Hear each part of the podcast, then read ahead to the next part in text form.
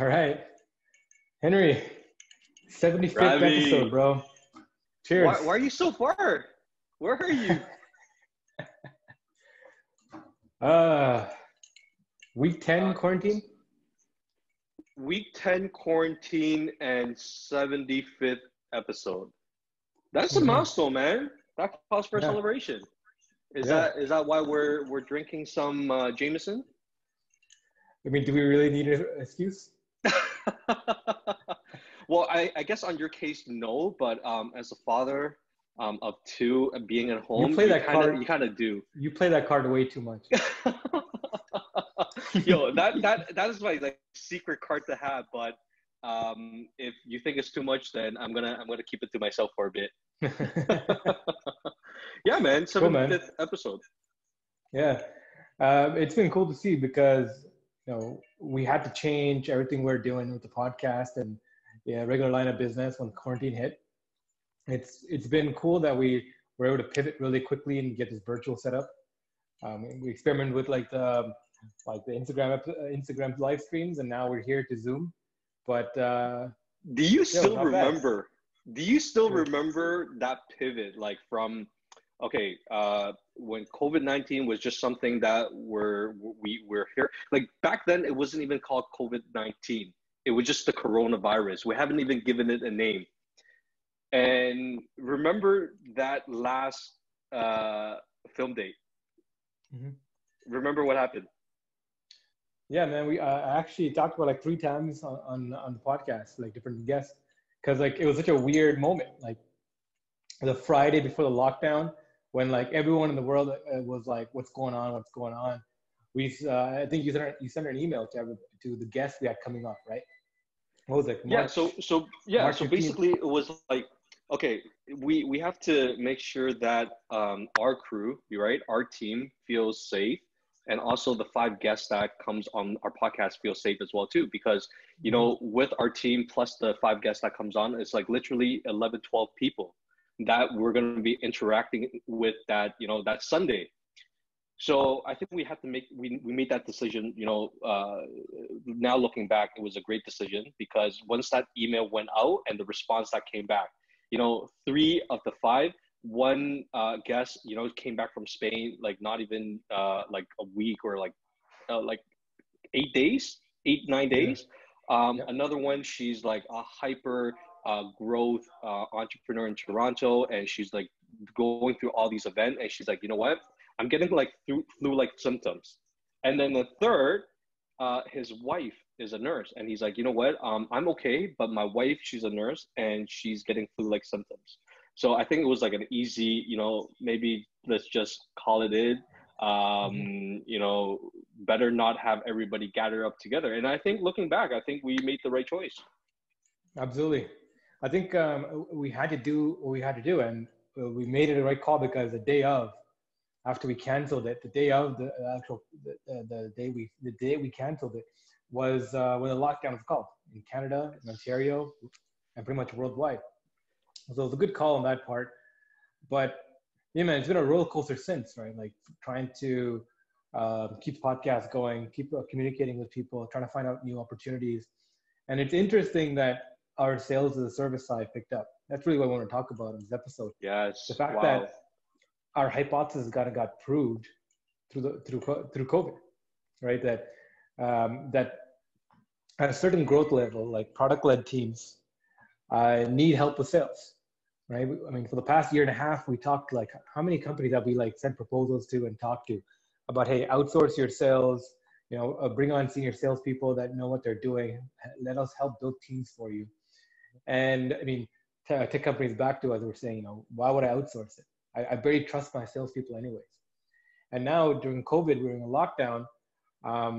The same companies who would not let go of their sales process, let an outsourced team come in, were coming back to us saying, hey, we need help running remotely and operating remotely.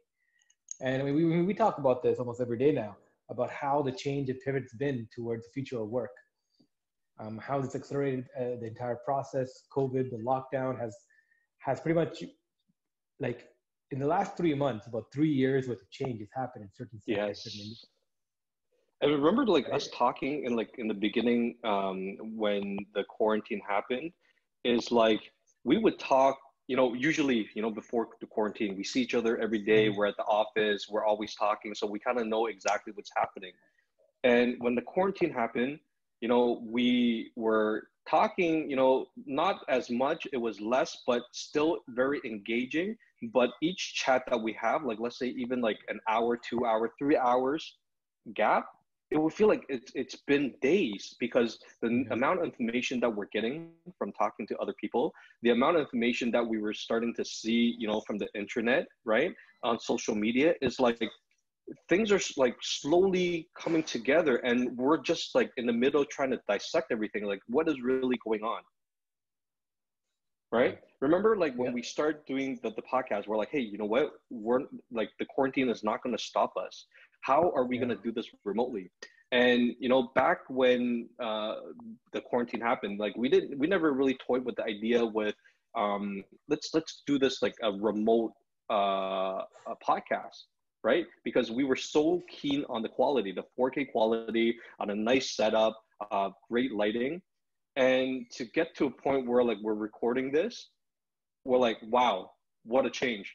But dude, 30 episodes in, the world has changed. Yeah. Yeah.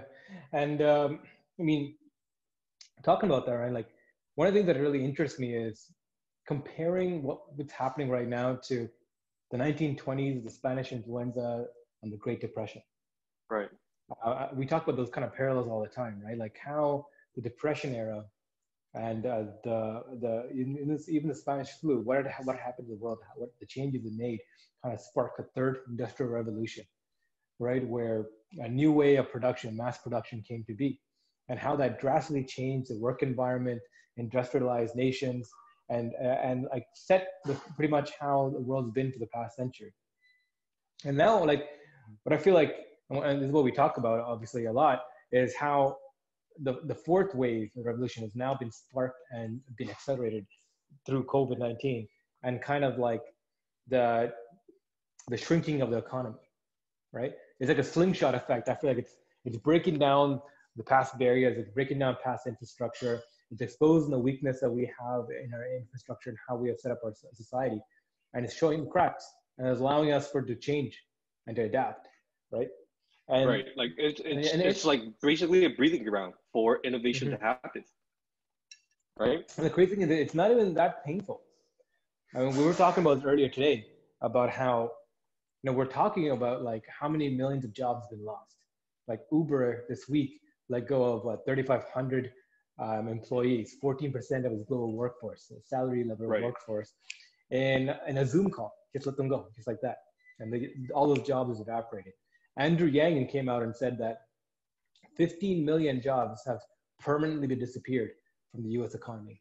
Those jobs that are never going to come back. And that's just the confirmed ones, right? So we're seeing a wipeout of the economy shrinking and all this, and yet we're not feeling any radical changes. There's no food shortages, there's no lack of goods being delivered. Amazon still delivered to the door. There's no riots in the street, right? No one's fighting. You know, there's no police state. There's no military involvement. Everything's pretty civil. And I think the question mark is that a telling time of our times that being connected with the internet and how society is wired in has allowed us to be calm and informed? Or is it that we're still in an artificial kind of bubble where we haven't felt the full effects of the lockdown, COVID-19, and the drastic changes to the economy? No, 1,000%. And this is like when we start talking about like, you know, with the people that we're talking to, they're basically like too extreme. The ones that are like, you know what, it's the new norm, right? This is the new normal.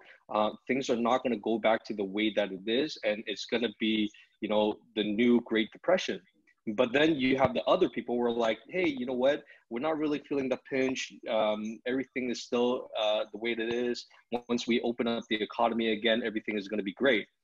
But, you know, we were talking about this just like earlier today and like last week. Like, what is going on with the stock market?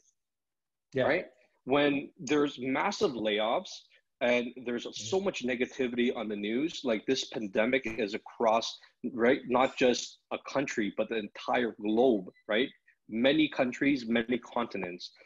And I think there was like a paper that I read on the Financial Times, and it's like the central bank of the U.S. went from $4 trillion of debt to 6.5 trillion by mid-April, and they're projecting to be like 9 trillion by the end of this year. And this is them sending a stimulus of almost $1 million per second into the economy. 1 million. I mean, like, what does that mean? I mean, have we lived in times that, you know, the U.S. government had injected such large amount of money into the market? Do you know how they're injecting it? Are they doing like direct stock buybacks? Or, like, how are they? What's the paper trail there? I don't know exactly like the mechanism for them to inject the 1 million. They are doing, you know, selling their bonds against like private debt, right? Like their own bond, their own security against private debt. Governments are buying these bonds, these private bonds. Well, no, they're issuing their bonds, right? Into the market. I don't know how, like, you know, I haven't been in touch with the stock market, but when I was just, you know, trying to follow, like, why are stock, like, you know, the SP 500, you know, gaining that traction after it dipped mid-March back to like not near high, like before quarantine, but like fairly close. Yeah. And like, that's like the biggest problem, the biggest problem we have right now is our distrust in the establishment. People don't believe in our infrastructure and the way that we're structured right now, that like governments are helping them at the way that they want to. I mean, Canada, we've been blessed here. Like, our government is doing actually really well. CERB and money just got to people pretty quickly, right? I mean, there's still a lot of improvements you've made, but Canada's been pretty responsive. Trudeau's done well, Ford has done well, the municipalities have done pretty well, right? Considering how novel this situation is for everybody. But, you know, like, but especially in the United States, when you're talking about the stock buyback, right? Is it, I mean, how prudent is that, right? Like putting money into publicly traded companies and like bouncing up the stock market and keeping these companies alive, it seems so artificial, right? It is. Isn't this a time for radical change? I mean, for radical change to be approached? I think like radical change is of course disruptive and like there's major risk to it. But imagine if that kind of money can be given directly to the people, right? If you instead of it's that much money, even like a portion of it. I think like this Trump finally started giving out stimulus package, like stimulus checks, right, from the White House to people, like kind of like the CERB. But I don't know, like. I think this is like a perfect time for like universal basic income to be tested out. It's funny you say that because I was listening to Joel and Joe Rogan and one of his podcasts, and he was mentioning like I didn't see the tweet, but basically Trump tweeted, "If I'm not your president, do you still want my check? Like I'm signing this check on this UBI, but I'm not your president. Do you still want my check?" It was like. Did you hear that Trump, there's a hold off on the checks being printed out and delivered to people because Trump insisted that his signature be on each and every one of them? Yeah, right? That's crazy, man. Like, I heard that too. Like, as like stupid as it might seem, as like, oh, you know, why would they do it? Like, as a political move, it's actually brilliant. Think about it.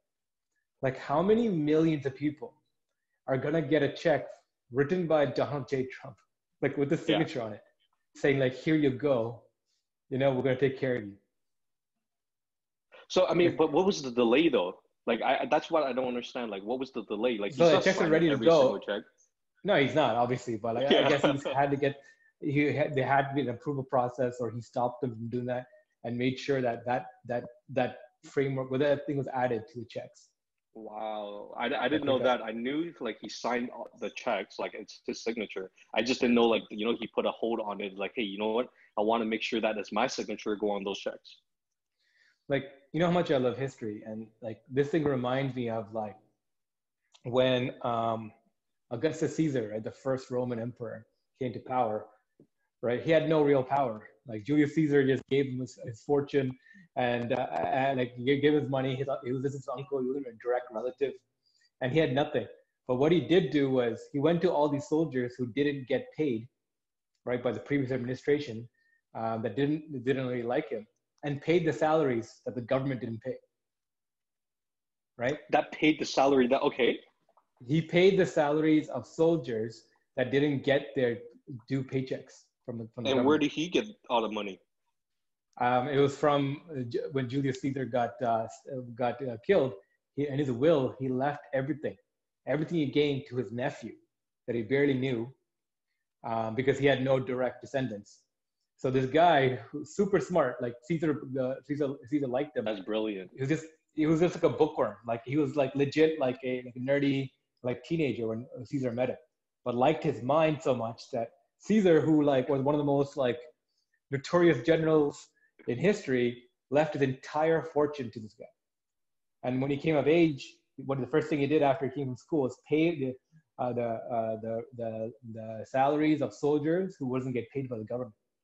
And he lost a lot of money, but he got undying support of the people.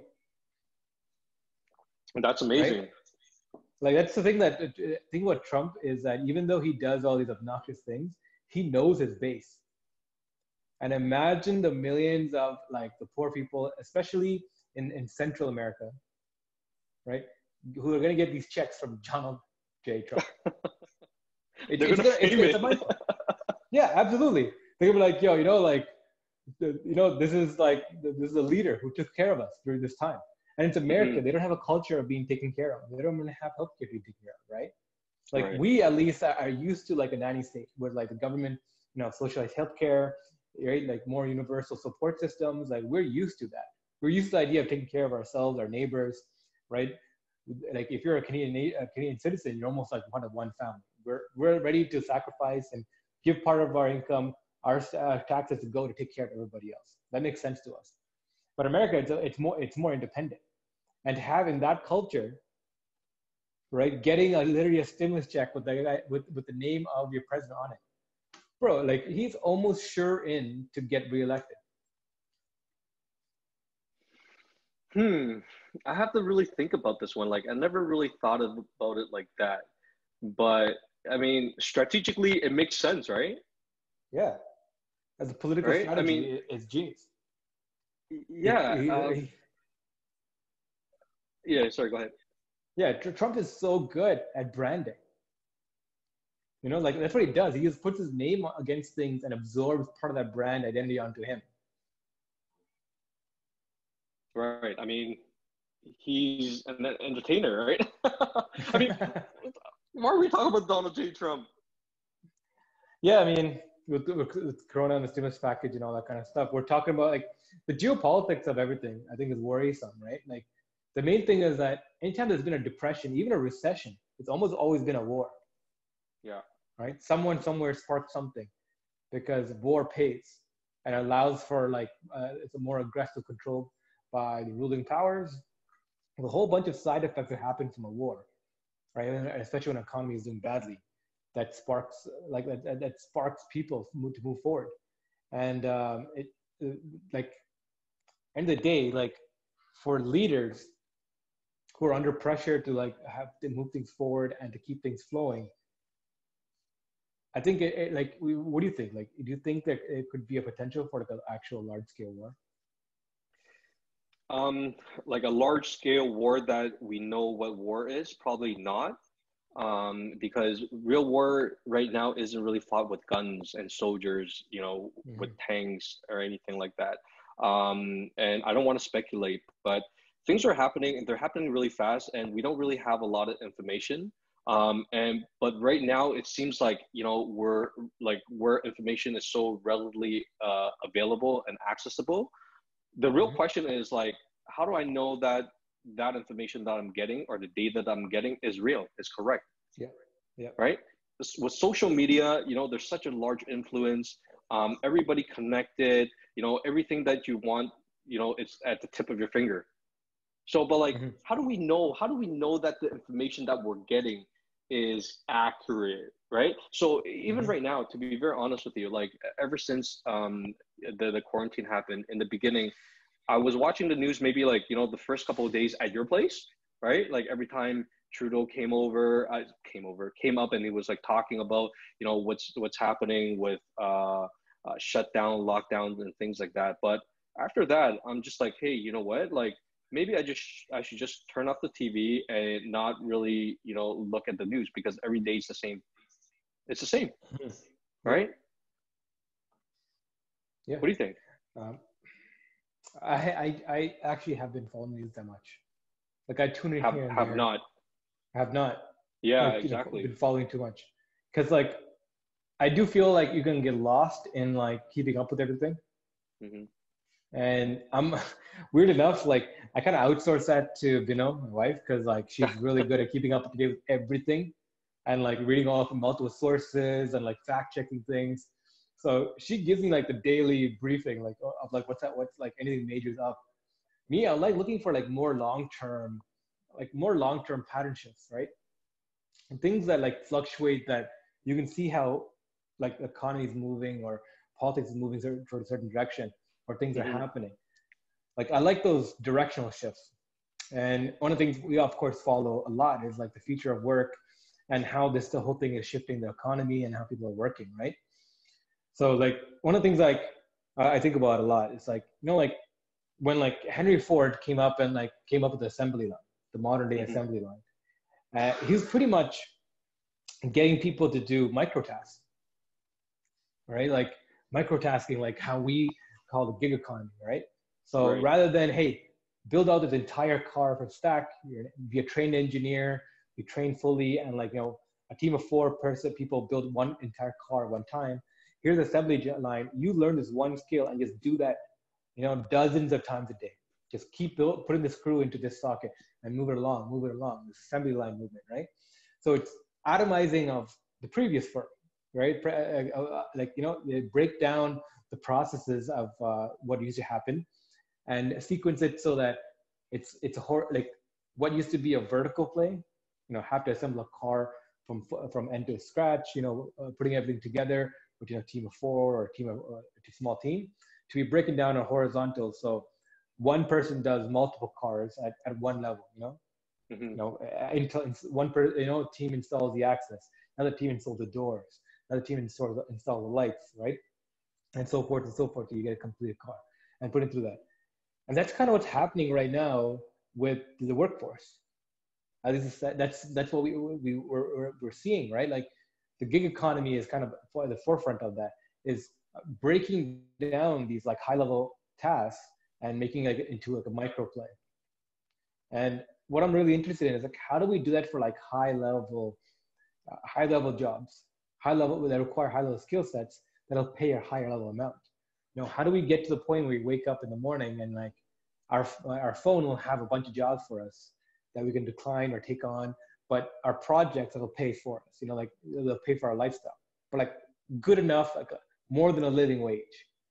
You know, how do we gigify $60,000, $80,000, $100,000 level paying jobs or skill sets?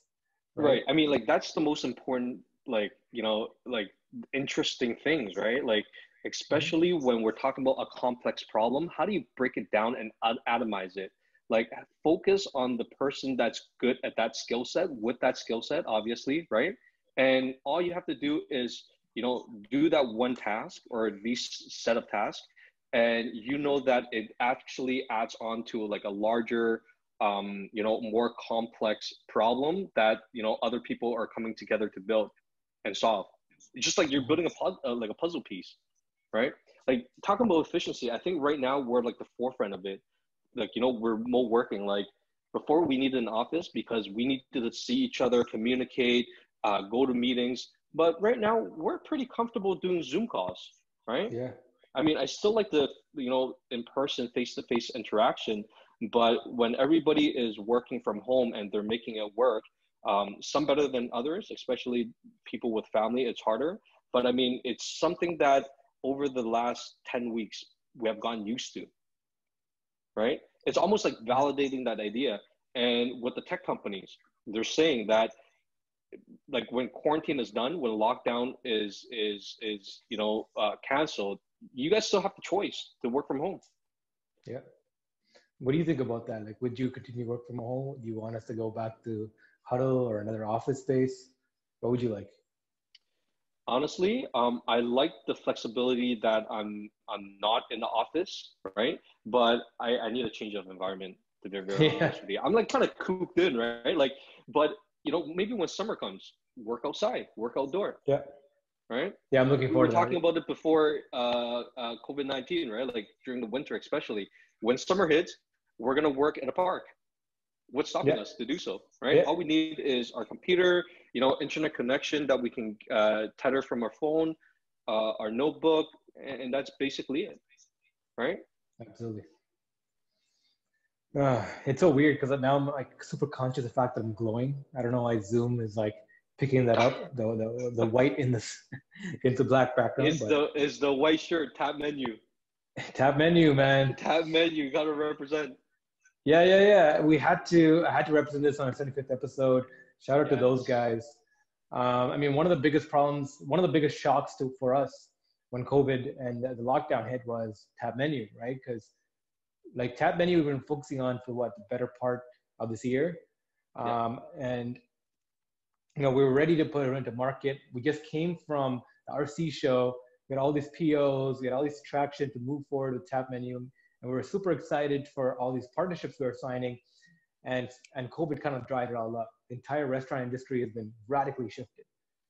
But one of the things that I really appreciate working with the Tap Menu team is how quickly they've adapted and shifted their technology to help continue servicing the restaurant industry and how the industry has responded back, right? People are now coming and searching for us and finding us and figuring out what we can do for them. But man, like one of the things I appreciate is like how much you've been working with the team directly, the QA tester. You're like a born QA tester, right? Picking apart things. It's both a blessing and a curse. Like when we first started talking, you start saying like, you know, how little you knew about tech and getting into it. But the weirdest thing is how quickly you stepped into the QA role. Anything, any client we talk to, any software we're looking into, any potential thing we're looking cool, you're just like breaking them apart and seeing, you know, what are the breaking points? What do they solve? What could they do better? And you're really good at that. How's the development of that skill been? I think that skill I've been developing for like, you know, the better part of my life, because honestly, like you were saying, like tech is a new environment for me, right? Like, you know, getting into it, understanding it, and I'm not like a big fan of technology a couple years ago. If you tell me, hey, you know what, like there's this new app, there's this new software, I'll be the laggard. I'll be the last person to check it out until, you know, I have people in my circle that's using it, somebody telling me, you know, there's actually a use case for it. But the idea of like, you know, building a business, like QAing, understanding a business model, I mean, those are a set of skills that you acquire through experience. I don't know if I mentioned this, but I was working at a mechanical and electrical engineering company right after graduation. Like that time I wasn't an engineer, right? And it's because that feeling that I wasn't an engineer and like, you know, the imposter syndrome is like whenever you go to meeting, it's like, I shouldn't be here because everybody's like architects, engineers, contractors. I have no idea what they're talking about. That's what really fueled me. For me, like when I don't understand something, I get very uncomfortable because I don't think I should even be in the room. Yeah. You know that feeling, right? And that's what really motivated me to be like, hey, you know what? I need to understand this industry. I need to play a part and I want to provide value. And, you know, that's the main motivation. No, that's great, man. Like, I really appreciate working with you on that. Because I don't have that same kind of response. I am continuously put myself in situations where I have no idea what's going on, right? And I honestly thrive off it. I love being in a situation where I don't know what's going on and being able to like find nuances or find ways to connect on things I already do know to kind of bridge the gap it puts me off. So, I mean, it's so interesting, like the similarities that our trajectory of our life had, and also like, you know, how similar in our thinking we become. Because me too, I ended up working at an engineering company, like a complete engineering company where literally everyone in the office was an engineer.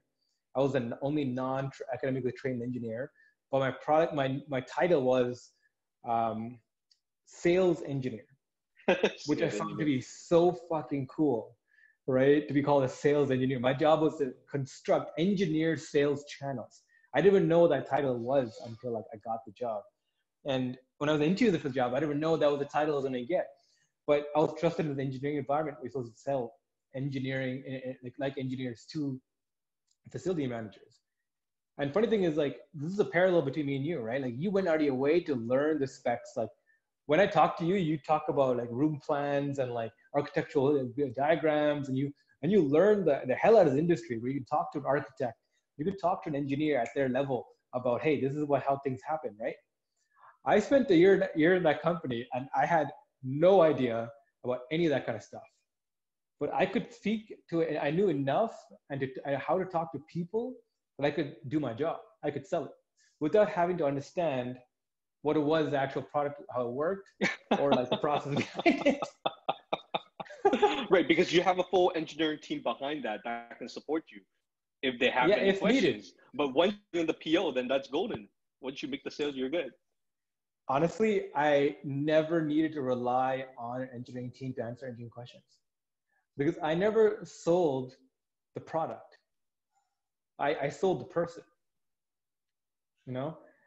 Even when I'm selling to like, when I was selling to like B2B for that engineering company, like I would find a facility manager or a CEO of like an industrial warehouse, or like, you know, we're selling commercial and industrial lighting, right? That's what I was hired to do. Pretty much the CEO of this engineering company went to China, got super drunk, and on his credit card ordered like $500,000 worth of like these LED lights. He came back, it got shipped to him. Like it was a dumb bet he made. Like on a whim, he literally made a $500,000 supply, like an order. And then like a month, 2 months later goes by, he gets the delivery. He's like, oh shit. Now I have to actually sell this. So he hires me to come and sell it for him. So I came in as a liquidator. He's like, you know what? This is what we have. Figure out a way to sell this. And if you can move this, we'll create a department and you can buy and sell whatever the hell you want. And I'm like, this is an amazing opportunity, but I have no idea how to sell commercial lighting. I don't know how lighting even works. I don't even know how like commercial and industrial spaces work. But I ended up finding out the people who work in these environments. What was, you know, the user persona? How do they talk? What kind of words do they use? Well, where do they congregate? What, you know, I became a member of BOMA. Like, you know, I became like a member of like BOMA, is a Builders and Property Managers Association. There's a Canada level, there's an Ontario level. I went to them, like learned what they were saying, who they're meeting with, you know, what like all these bigger name property management companies were talking about. And then use the stuff they were talking about and go and sell to medium level players. And I still had no idea what was happening. I just, you know what I mean? I just figured out what their interests were, what the people's motivations were. And that's what I love about sales. I truly love about sales is that if you're good at people, if you understand how people work and motivate and how they operate, and you can become a person that alleviates problems for them, right? They'll buy whatever you're selling. Right. Right. I mean, we talked about this, right? Like the consumers, like when they're buying something, let's say, you know, you go to a hardware store, you know, ask them like, hey, what are you really buying? Like that quarter-inch drill. It's not really the quarter-inch drill that they're buying. They're paying money to create a quarter-inch hole, right? Yeah. It's like the result, like what value can you bring me? Like, let's say if I'm selling something for you, all I need to know is I have a product, please and go sell this. I don't care how you do it.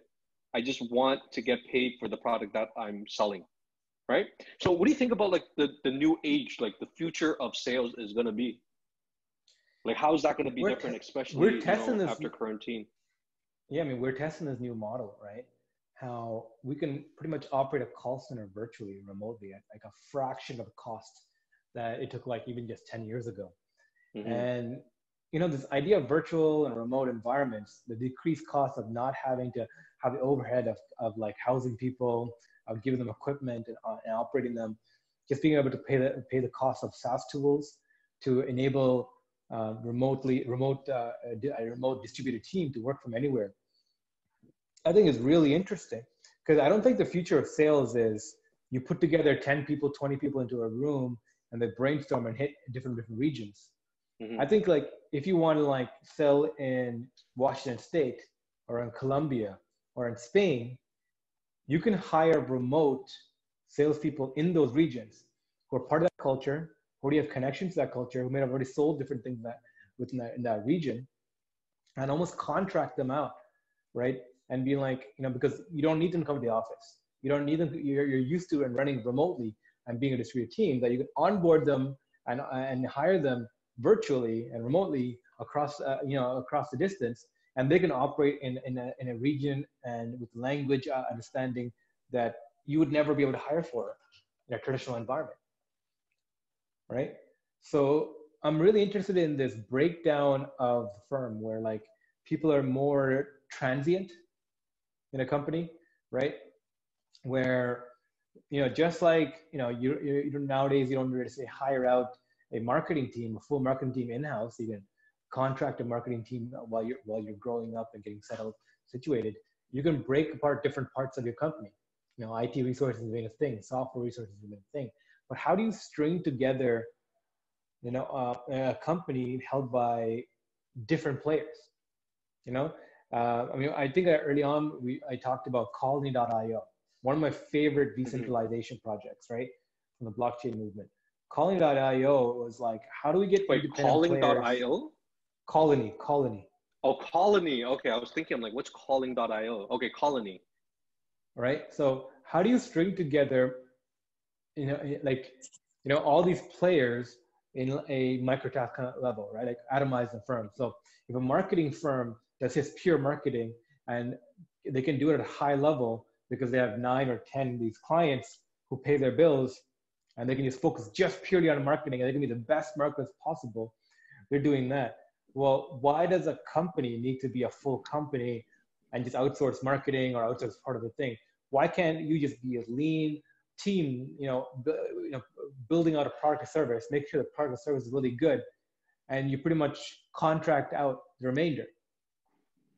You know, like how do you string together what is traditionally part of one company in a vertical format into a horizontal format? You know, you're a product company that we build multiple products.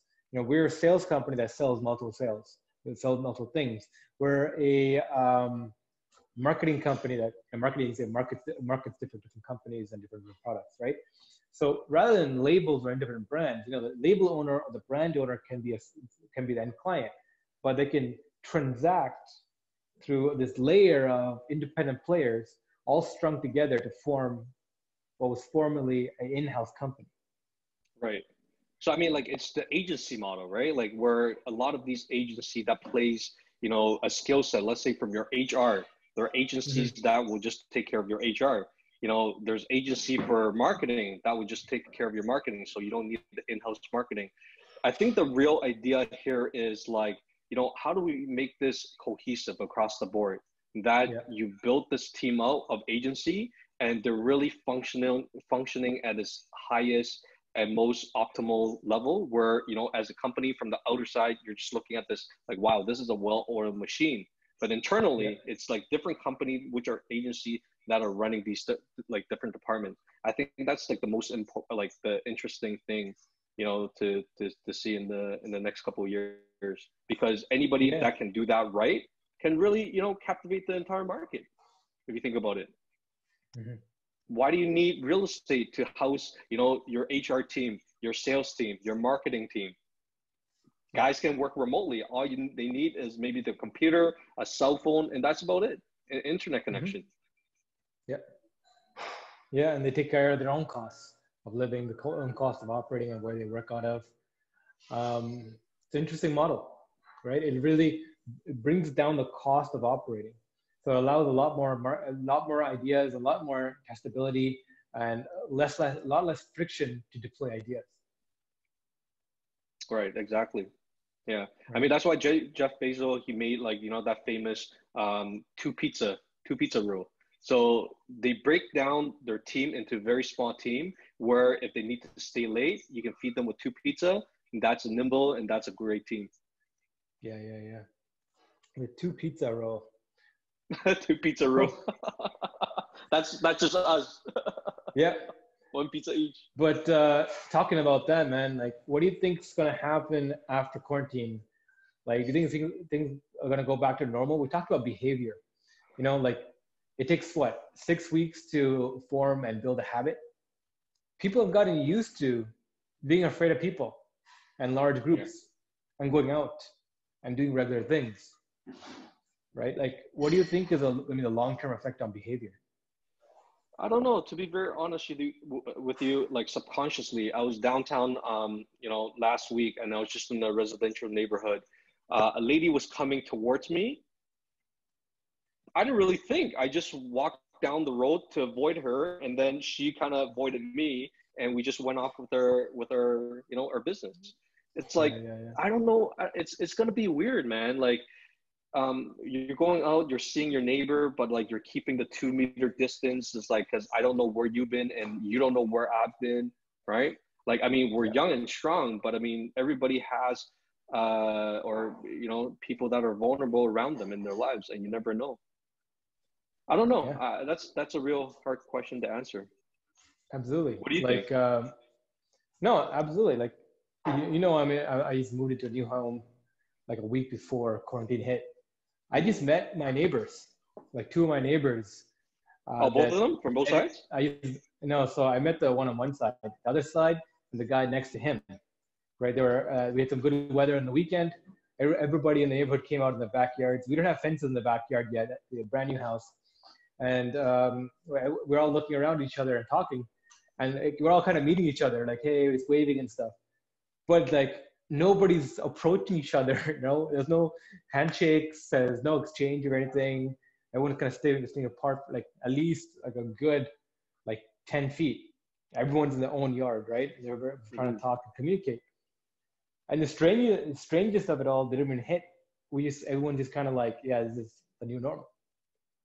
Yeah, right? But okay, let me ask you, if somebody were to approach you, right? And try to shake your hand, as they come towards you, like, what would you do? Would you just back away or like, hey? I would probably back away. You would, eh? Wouldn't you? I don't know. I would now 100%, but I mean, like I've seen people that are still very close to, you know, everybody that's around them. I've seen handshake. So you know, it's like, I think if I saw somebody that I know and they want to shake my hand, I wouldn't be able to walk away. You know, I would naturally go for it. And I wouldn't find it too hard, because it's super rude if someone you know, like comes to you, shake your hand or something. You can't just be like this, right? I mean, that's a good point. I don't know. So it's like business interactions now. What do you think that's going to be like? Like even if you're meeting with a client, let's say for example, are you going to be in a room and are you going to be distanced? I think it's going to be this, man. I don't think anyone's going to be meeting much in person anymore. I mean, this is so easy. Like, how many people have we had a chance to talk with? How many video conferences have we had? Like, everyone's down for a video call. Everyone's down to have their camera on and just talk to people, right, face to face through this. They're more available because, you know, we're not trying to meet with them face to face. Their time slots, they're booked in. And since we're booked in, they're down to communicate more, like at a deeper level. Like people are more accessible like this. So I wouldn't actually want to go to a physical, like a face-to-face sales meeting. You know, maybe unless you're closing a deal, or else, you know, like, you know, unless like it's a very like significant milestone or like, you know, a good deal, right? Like you know what I mean? Like I think the cost of like trying to meet. It's too high. I think it's changed now radically, because people, such a wide scale network of people have gotten used to this, that trying to go back that old curve is expensive. It's a waste of time. Yeah, it's true. I mean, like if you're using technology, like, you know, Zoom calls, conference calls, virtual calls, maybe you can do 6 to 8 a day, whereas like in person, you can only do 2 because they're traveling, you know, not to mention the traffic going to, you know, Toronto, within Toronto. Yeah, it makes a lot of sense. But I just don't know, like, you know, how it's going to be like, you know, when the lockdown is canceled and quarantine is gone, mm-hmm. right? Meeting is just going to be, hey, make an appointment, and it's just going to be a Zoom or a Google chat. I think would it be awkward to ask to meet in person now? I think so. I mean, I think you're going to be asking a lot of somebody to be like, you know, take time out of my day to meet you at this one physical location or come to someone's office. If we go to someone's, of course, we one thing, but it's also the idea of a stranger coming and meeting you now. Or like, you know, an unnecessary contact. You're also, like you said, weighing in the idea of like somebody coming in into contact with you. You know, I think that ROI is being constantly played out with people moving forward. It's like, is this only worth me, you know, risking a meeting? You know, there's only so much risk I could take in a day. Going to the grocery store, going to so many places is now a risk now, right? Because it's a risk of contagion, not just for me, but also like people who are vulnerable around me. That like people are going to start thinking, it's like, hey, you know, like this, it's not really worth it. Like, why don't we just have a Zoom call? Like, this is frictionless. We can get everything done. I can see you face to face. I can see who you are, right? Why would we need to meet face to face unless it's a significant thing? Unless you have a previous relationship or you are closing something significant, right? Yeah, no, that you're 100% right on that. So that's why I feel like, you know, like moving forward, things like restaurant tech, you know, social tech, even health tech, right, is going to be the future. Like, look at, you know, during COVID-19 with the lockdown, you know, telemedicine has blown up like massively. For example, one of our clients, like the AgeCare, they provide a virtual care platform where I think is going to be the future. Like, why would you need to go to, you know, meet a health provider when you can do it over a video chat? Mm-hmm. Yeah, I mean, we're super excited to be working with Adricare. We still haven't technically announced it on social media or anywhere. So if we haven't, by the time this comes out, this is our announcement. We're now working with Adricare. This is the official launch. This is the official launch. But yeah, I mean, it's been super rewarding, right? Like our focus on Medicare technologies is such a weird, like opportunity for us. It's a weird pivot because up there before COVID-19, we had so many healthcare tech companies we were in contact with, but didn't touch them as a potential client because like medtech sales is such a long like sales cycle previous to COVID-19. COVID-19 has completely radically transformed the entire industry, opened up rapid modernization and rapid adoption of new tools into an archaic and assist into an industry full of archaic old tools and processes.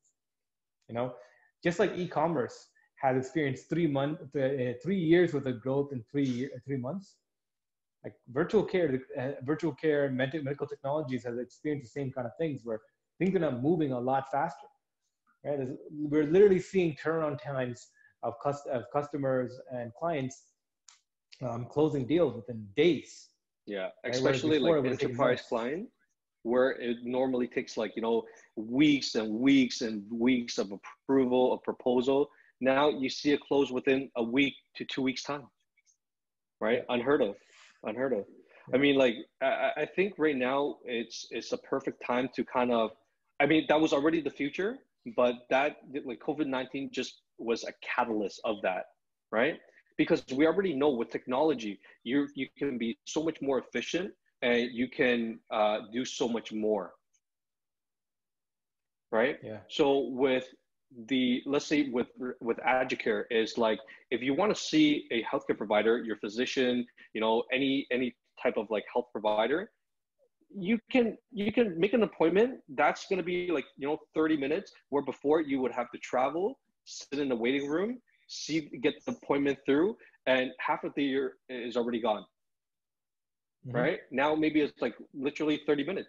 when you're up, wait in the waiting room for a couple minutes before your provider comes on, you know, do the consultation or the assessment, and you're off with their day. Yeah, I mean, what I'm really interested in seeing is a radical change in the industry of how we treat healthcare. Right now, like, healthcare is seen as, you know, it's something that's very reactive.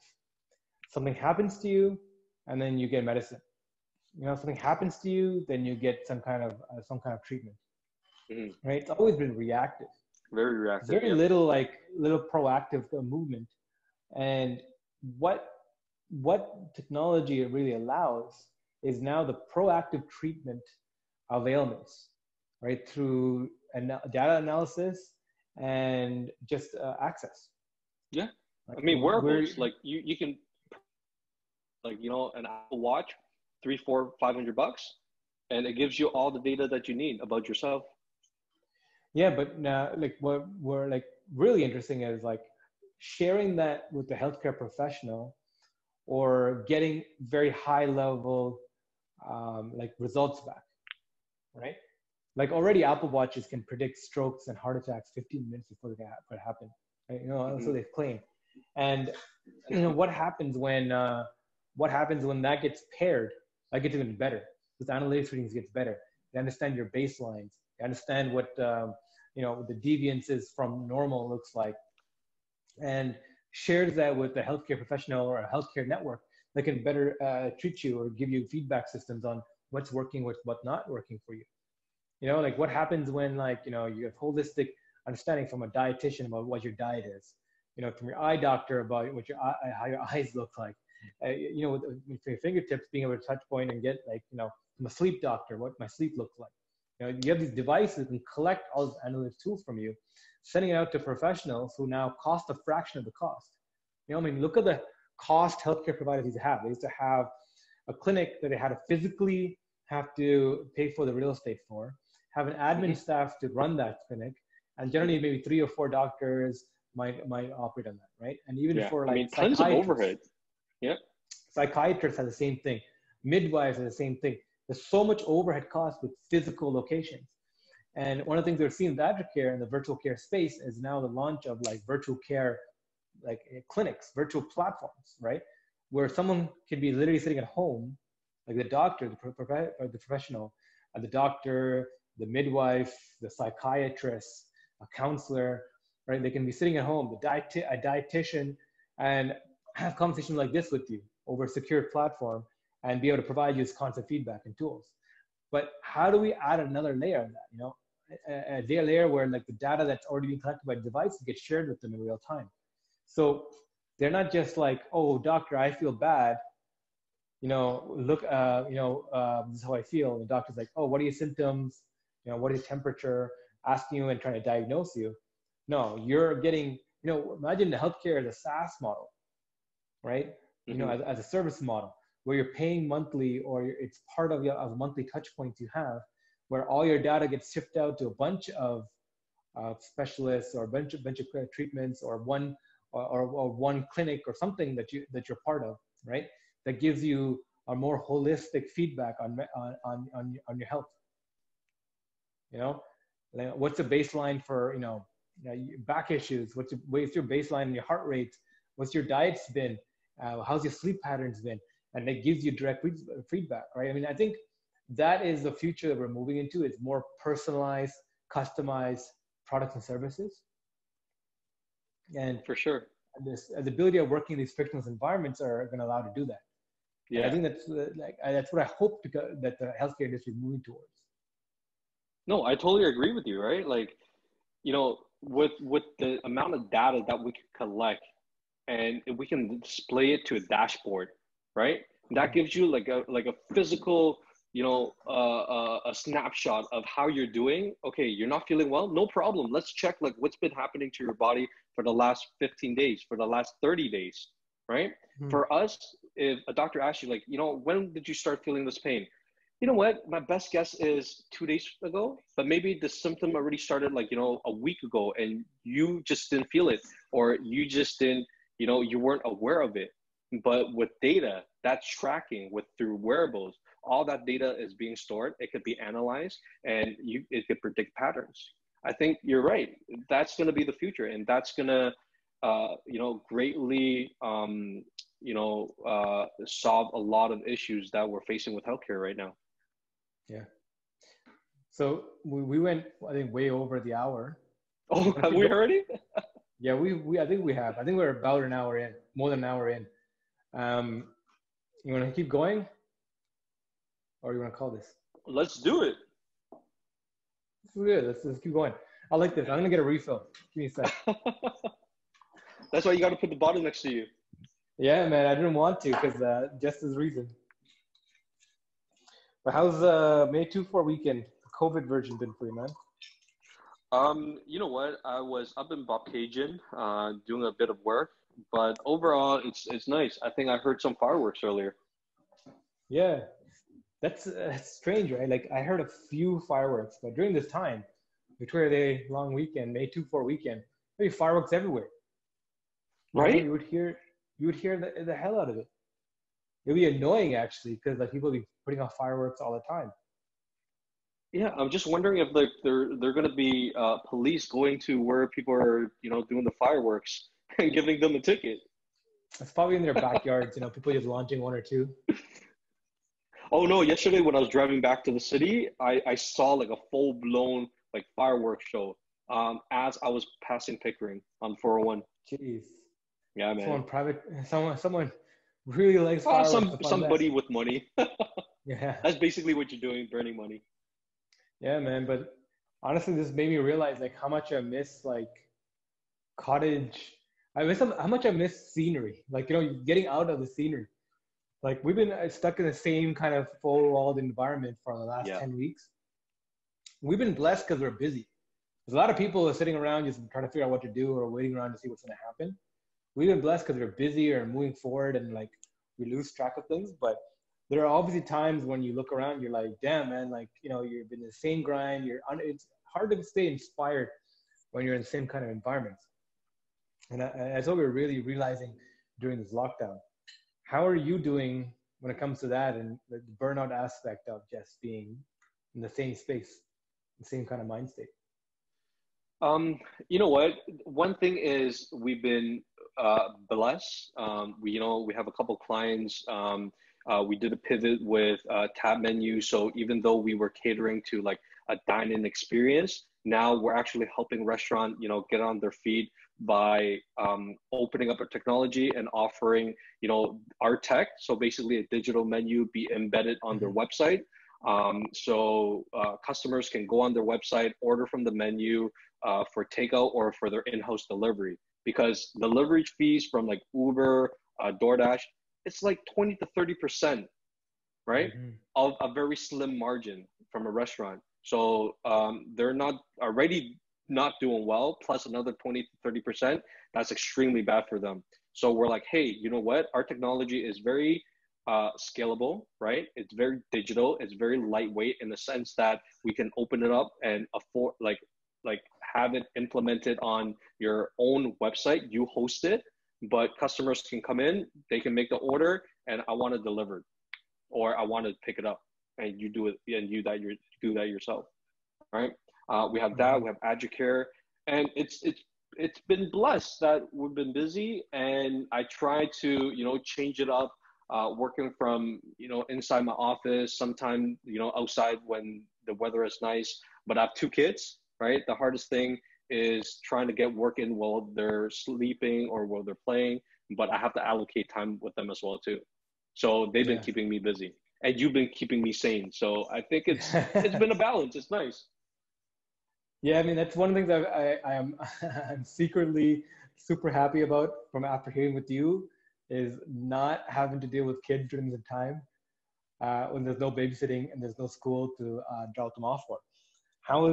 How's being surrounded by your kids all the time been? Like, I know it's been like a blessing in disguise because you can spend more time with them, but at the same time, like as a parent, you need a break, man. Honestly, it's been tough. It's been tough trying to work. And especially when there's, just so much things, it's like, if you feel like for me, if I miss a quarter of the day, half the day, it feels like I've missed a week because there's so much thing going on. But my wife, Sharon, I mean, she's great. Like, she's so good with the kids that they don't demand a lot of my time. So I can like focus on my work, right? And I have like scheduled like time blocks throughout the day that I spend time with them. Right. But I, you know, honestly, one of the greatest thing about the silver lining with the quarantine is when we have conference call meetings like this, you know, when we're talking about kids, everybody's going through the same issue, right? This is what makes us human. Before it was like, you know, you're meeting somebody new, you go to their office, you shake their hand, you talk about business, maybe catch in a small talk in between, but that's it. That's it, right? You don't really get to connect like who's across the table from you. But what I have realized, you know, through all this and especially having kids is we have common issues. And a lot of the times we talk about the same thing. And I was talking to a client like, you know, several weeks ago, and she has two girls, and her girls are like 12 and 10, something, you know, around that age. And we started talking, and she heard her girls, you know, very loudly on the second floor playing. And she's like, oh, yeah, it's fine. I'm like, are you sure? You might want to, you know, take a look at what's going on. She's like, no, they're fine. 2 minutes in, she's like, Henry, I'm sorry, but I'm gonna have to put a pause because I think one of the girls is gonna kill the other one. I'm like, go right ahead, right? Please, I have two kids too. I fully understand. And then after that conversation, literally, we had like a sidebar, like 20 minutes, just talk about parenting. Like, you know, how are you dealing with it? What are you doing, right? So I think that's great. It's great that we're sharing these kind of like very human conversation and discussions.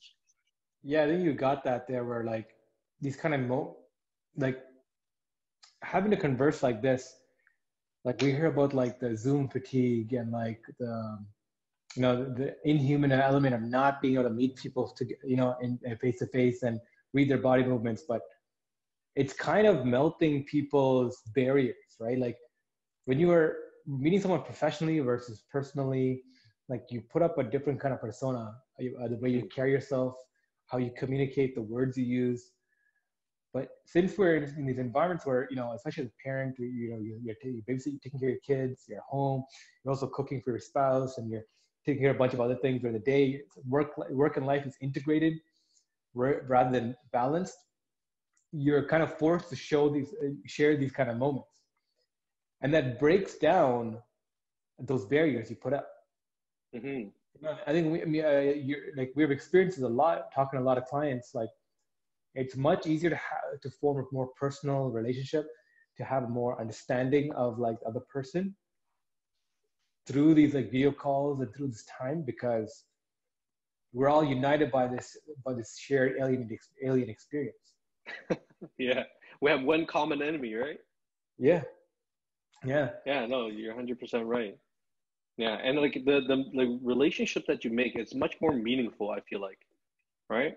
Like, you don't know how many times where I end the calls like from talking to, you know, somebody, either a client or just anybody that, like a stranger, and it ended with like, hey, you know, when this is done, let's grab a drink together.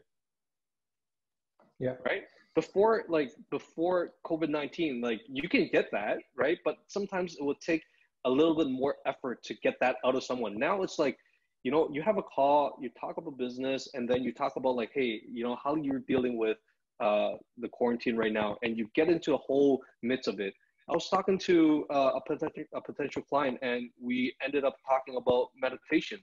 She's like, I'm a yoga instructor and been teaching meditation for 15 years. And then we started talking for like another half an hour past our, you know, a time block for talking about new business. Yeah. Yeah. I mean, it's interesting the way we're connecting and changing, right? Like, but I mean, during this time, what are you doing to like keep learning on your toes? Like, let's treat this like a time capsule, right? Like 5 years from now, 10 years back from now, we look back at this and try to think about our mind state. What channels are you using to learn right now? Are you reading, podcasting, audiobooks? Right, YouTube, doing courses. What are you doing right now? I'm very happy to say that I'm a Harvard. I'm enrolled in Harvard courses. I have to, man. So It's funny because before COVID-19, like, you know me, I really like, you know, structures, planning, schedules, right? So every day I wake up, I do journaling, right? I write about 20 minutes to 25 minutes of journaling. I give myself a quote that, you know, anchors me throughout the day, whatever inspirational quotes from anywhere, right? That just anchors me, like, you know, this is what it's about. And I read about, have you heard of, it's a Chinese thing. It's called The Way, right? Wow. Yeah. Right. It's a book that talks about, like, you know, there's like 80 something chapters, I think 90 chapters. And it's just snippets of, like, you know, what is the flow state? Like, what is the way? Like, what is things that should be, right? A very meditative, very, you know, peaceful mindset. So I've been trying to work on that. Yo, that sounds super interesting. I'd love to know more. Yeah. I'll send you the link. So basically it was back in, you know, ancient China where there is a scholar that wrote this, like, you know, that scrolls these books with different chapters of, like, you know, what life should be, right? Like, it's called The Way. And with these chapters, the person that translated this into English, it has the direct translation and has commentary. So it gives you, like, you know, what is written in Chinese translated in English. And he gives us commentary, like, you know, how I feel about this and, you know, what it really means to me. So I think it's a great thing. It's a great way to learn. Yeah. Yeah. How about yourself? Have you been reading? Yeah. I mean, trying so hard to get into reading. Like, I like reading, right? Like, I enjoy it, but, like, getting into the mind state of, like, putting away time to sit down and read is so hard with so many things happening right now. So I've really been deploying a lot on, like, podcasts and audiobooks. Well, not even audiobooks that much, more on podcasts. I'm really enjoying that medium of being, like, information coming through, because I like background noise anyways.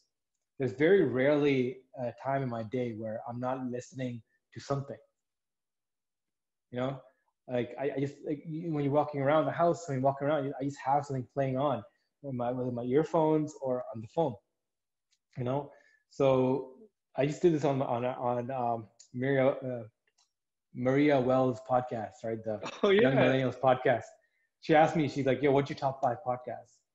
And without, like, I was surprised at myself, like, without, like, missing a beat, I knew exactly what to say. You know, top 5 podcasts: Joe Rogan, the AI podcast with Lex Friedman,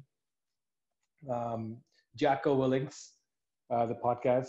Because he's just on being a he's a beast. Badass. The beast, right? Yeah. 4 a.m. ritual. Absolutely. Right. Those are the main 3 podcasts. But also, you know, How I Built This, Guy Raz, right? Like that. I guess I jump back onto it right now. It's so good. And the 5th one would be, I don't know, podcast Kings and Generals on YouTube. Oh yeah, the YouTube, yeah. I've been so obsessed with that. You know, I've been sending you links, right, on, like, how they use game mechanics to not, like from, like, actual, like, games to show history, right? Like in-depth historical battles to, like, how lands were conquered and kingdoms and empires were made. It's so I love studying that a lot because there's repetitive patterns in history, right? Like the way humans form groups. Like there are patterns that emerge within that, and if you can see patterns emerging and ebbing, like I feel like you can make predictive plays for the future. Mm-hmm. Right. I mean, history repeats itself, right? Yeah. So let's end off on this note, right? Like 10 years from now, right? What would you like to be doing? What is the future you want to be seeing? Oh. 10 years from now, what would the future I like be seeing? That's a tough one, man. And I say that it's tough because things are changing so rapidly and every day is different. But I think it's going to be more technology augmentation, right? Technology playing a large part of integrating with our everyday lives more so now.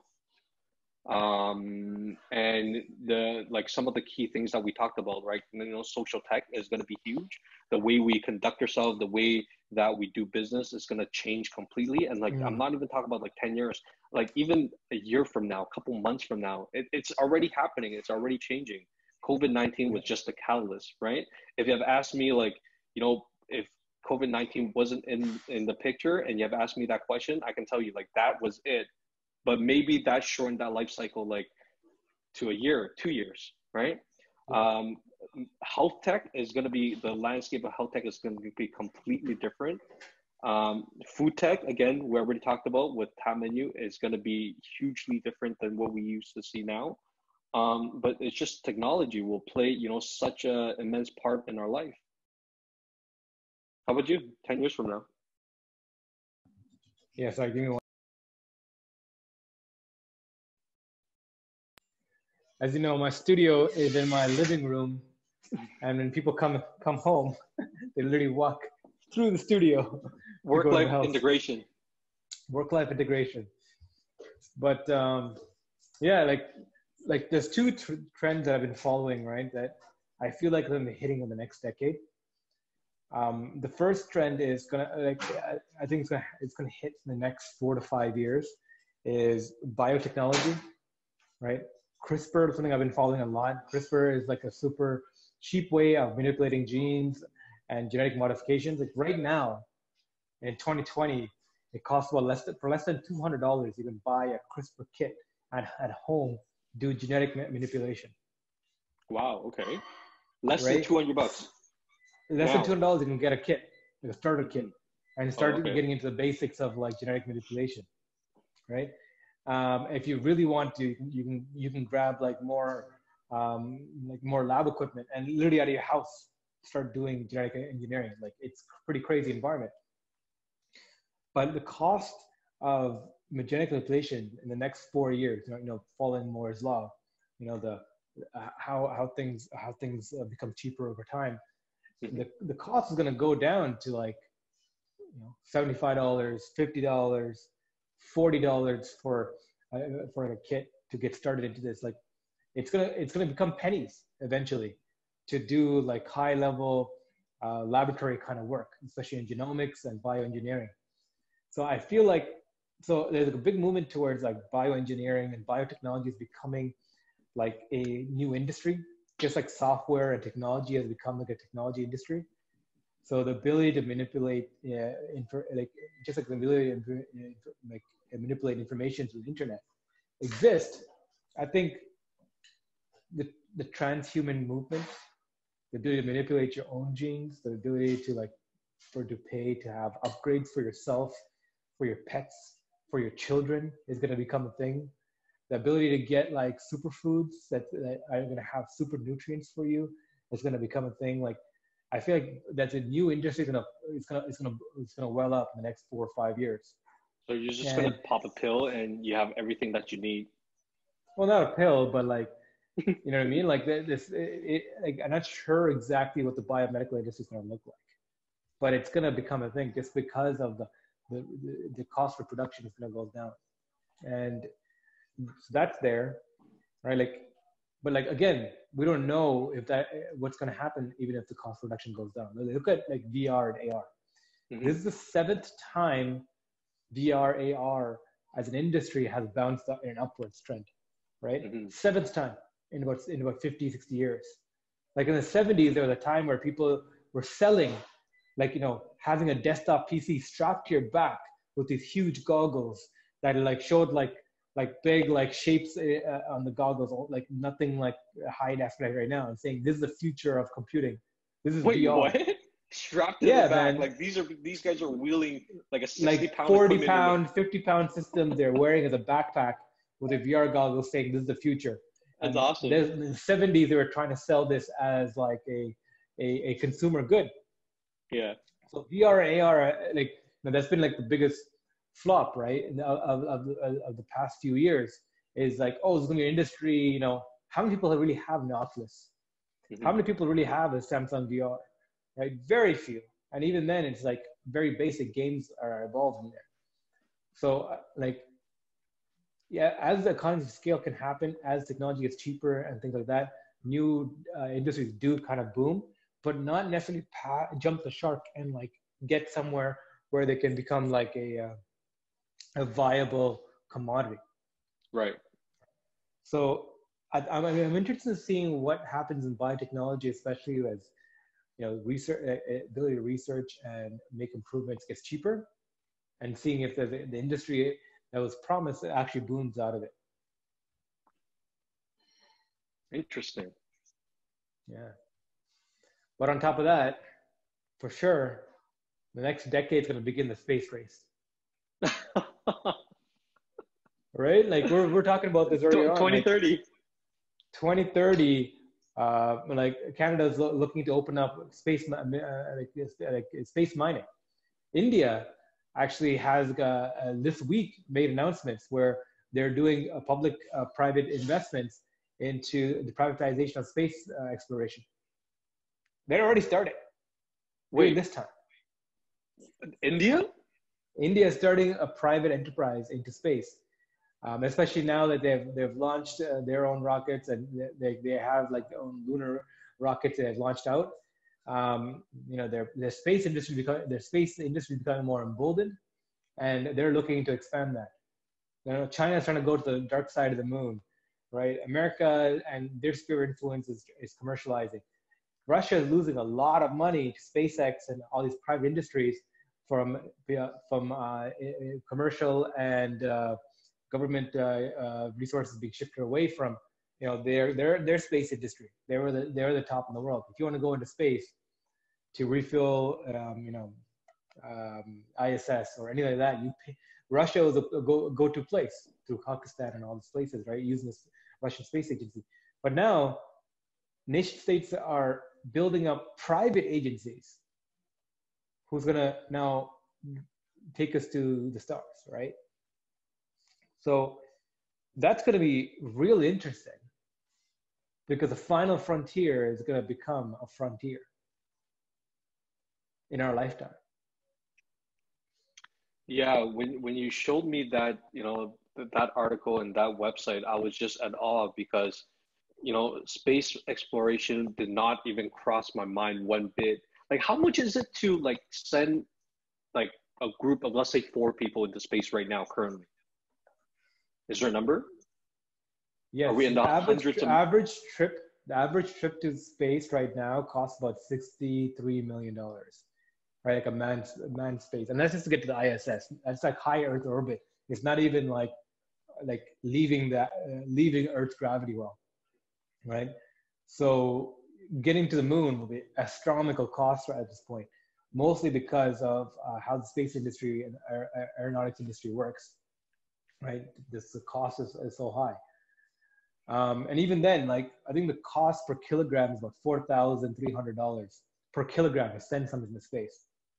So again, so like from now, like a decade from now, like 2030, they're expecting the cost to come like way down where it's actually viable. Because I know SpaceX, right? Like Elon Musk, he's like, well, we're spending we're sending the rockets, and we have this huge piece of the rocket that's get detached from the main part. Right, and it, you know, traditionally it's garbage. He's like, how do we reuse this, right, with SpaceX? So he's actually reduced the cost of space exploration, or like sending rockets into space, you know, tremendously. So that cost is going to come down in the next decade. Yeah. So like what I'm thinking is that there's going to be a lot of infrastructure going to be built out. So SpaceX, what they're trying to do is bring down the cost per production. And the unit economics go to space, right? Mm-hmm. Their main value metric is how do we bring down the cost per kilogram being sent to space? So the average mission, whether it be commercial or a manned mission or whatever, becomes cheap as possible. They're trying to bring the cost of that down. Blue Horizon, Jeff Bezos, they're trying to build infrastructure. How do we send stuff, not even into space, but high orbit, right? Mm-hmm. They want to create the postal service of space, right? Virgin Galactic, the postal service of space. Yeah, that's exact words from Jeff Bezos, right? So, and then there's Virgin Galactic, right? From Virgin Group, Richard Branson. They're trying to get space tourism. How to get people excited about space, just going out there and spending money towards it. So he's trying to get people to spend money for thrills, for entertainment, to go to space or near space orbit, to get money to, again, increase the cost for, decrease the cost of production, and you bring down the unit economics by bringing more money into the industry. So there's three realms right now currently being invested into, but there's a whole, and that's the most public ones, right? There's a whole bunch of non-public ventures that back in. You know, how to provide food at a better rate in space, how to, you know, shift things around it better in space, you know, the better alloys and better materials to use for space. And, you know, so less wear and tear goes happens. What about fueling stations? But, yeah, so I think the biggest thing is going to be these fueling stations, right? When they have, just like, they're going to separate the different trajectories. So they need a spaceport in space, right? Mm. So one stage is getting to this high Earth orbit. It could be the ISS, or it could be a private enterprise, but somebody having like a high altitude spaceport. So the first cost is going up to there. Once you're there, it becomes cheaper to like transition to like into actual space, right? So I think what's going to happen is like the infrastructure is going to be built first, and whoever builds and owns infrastructure is going to be very lucrative, because that's going to be the basis point for all future travel outwards. Right, and we know there's billions of dollars worth of minerals out there. I thought we're in the trillions, in the big T's. Trillions. Yeah, it's if you look at the solar system in general, right? I mean, it's the final frontier for a reason. Once we get into the solar system, like it's gonna be, like the amount of resources we're gonna have access to is gonna be multiples more than that's been on Earth. Right, like there's one asteroid up there that has more gold on it than that's ever been mined out of the Earth. You know, how did that change us? What did that do to our economies? What did that do to pricing? If you know a private enterprise lands on like on a rock that has more precious metals than ever been mined out of Earth, plants a flag and says, "This is ours. We have all future mineral rights," and then their stock starts reflecting that and shoots up, and they become a multi-trillion-dollar company. Mm-hmm. Now, what does that do for our ecosystem? What does that do to our economy? What does that do to how we conduct business? Right? Like when it wasn't Mike Pence. It was like a senator in the United States when the United States Senate signed a law for to allow for more private enterprise to go into space. He's like the final word of the Senate House by the senator, I think, who said it, was the first trillionaire is going to be made in space. Mm. Like trillionaire, not even a trillion-dollar company. The first person is going to have be worth over $1 trillion. Personal net worth. Personal net worth. Like, what does that do to inequality? You know, what does that do to the, you know, like the ability, like, you know, the dichotomy between the rich and the haves and the have-nots? Right. So they're not going to be the top 1%. They're going to be the top 0.001%. Yeah. Yeah. I don't know. That's very interesting. But, you know, I'm going to keep my eyes open for space exploration. I think is very interesting, and if it's possible for space explorations in the next decade, in our lifetime, we're in the 40s, I think we should do it. Yeah, I mean, not exploration, but definitely as a private enterprise, right? Like what I think about is like it being like the merchants who invested in like the East British Trading Company, or like the Netherlands, like the Dutch East India Trading Company, right? These companies were funded by private investors. Like when the first corporations came to be, the Dutch East India Trading Company was the first corporation ever made, right? And it was worth, in nowadays money, I think it was worth what, $4 trillion at its peak, right? Like we think about Amazon, we think about we think about Jeff Bezos, Amazon, we think about Facebook, we think about Apple and Google, these trillion-dollar companies. But all four of them, like the first corporation, the Dutch East India Trading Company, was worth more than all four of them combined. Right? So when corporations were first developed, what they did was diversify risk. Right? So what I'm interested in is, as the space race happens and the potential to get revenue, the potential to get profits is there, can there be a new type of way to organize people and to diversify risk come up? You know, like a true decentralized movement where, because it's going to require a lot of capital to run a proper space mining operation. Where can that capital come from? You know, how would the new ways of technology and structuring people together and capital flows, where it's more robotic and more AI operated capital flows are running at a time, how can they be structured together to fluctuate capital towards these enterprises? You know? Right. Would there be a time where all the nations, you know, come together and form one entity, you know, from Earth, setting this entity up and mine the mineral in space? I don't think so. I think it's going to be a colonial nightmare. I think it's going to be like countries and spheres of influence, you know, using their private enterprises as instruments to colonize space. It's going to be a land grab. You know, it's going to be a gold rush / land grab, because literally international treaty as it is right now is whoever can land on a place and stake a claim can make the mineral wealth theirs. Mm-hmm.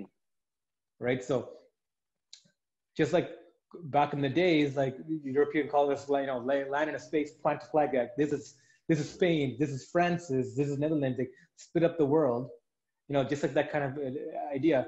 Wherever India's companies goes and plant a flag, like this is India's, this is, you know, Tata mining companies, Tata's all over the world. Yeah, absolutely. Why not? Right? Like, you know, this is Tata Group's rock. And like, you know, like they end up claiming like a cluster to themselves. And next door is like China's mining company comes in and stakes a claim. And there's going to be points where they rub, you know, there's mineral claims that's going to be, you know, contested. And that's going to be the next friction point for geopolitics, right? Just like oil and exploration, where companies fight over, you know, oil fields and who has rights to it. Mm-hmm. Space is a no man's land. It really is. Right? So I think that's going to be super interesting, and it's going to be very interesting to watch it develop. But anyways, let's, I'm just looking forward to like post COVID-19. You know, what does that look like too? You know what? I think we're going to have more to talk about in the next 25th episode. This is the 75th, and we're going to chat more in the 100th episode to see what has passed. Honestly, like, we're gonna hit that 100 in the next 3 months easily. Easily. Easily. The way we're going. Yeah. Definitely. But Henry, man, this has been great. I think this is the time to call it. All right, man. Cheers. Ravi. Cheers, buddy. To space. To space. And Blue Max. And Tap Menu. And Blue Max. And Tap Menu. All right, guys. Whoever's watching, thanks for watching. The 75th episode. Feels great. It's been a blessing. To 100 more. To 1,000 more. And 1,000 more after that. Cheers. Cheers, man. See you guys.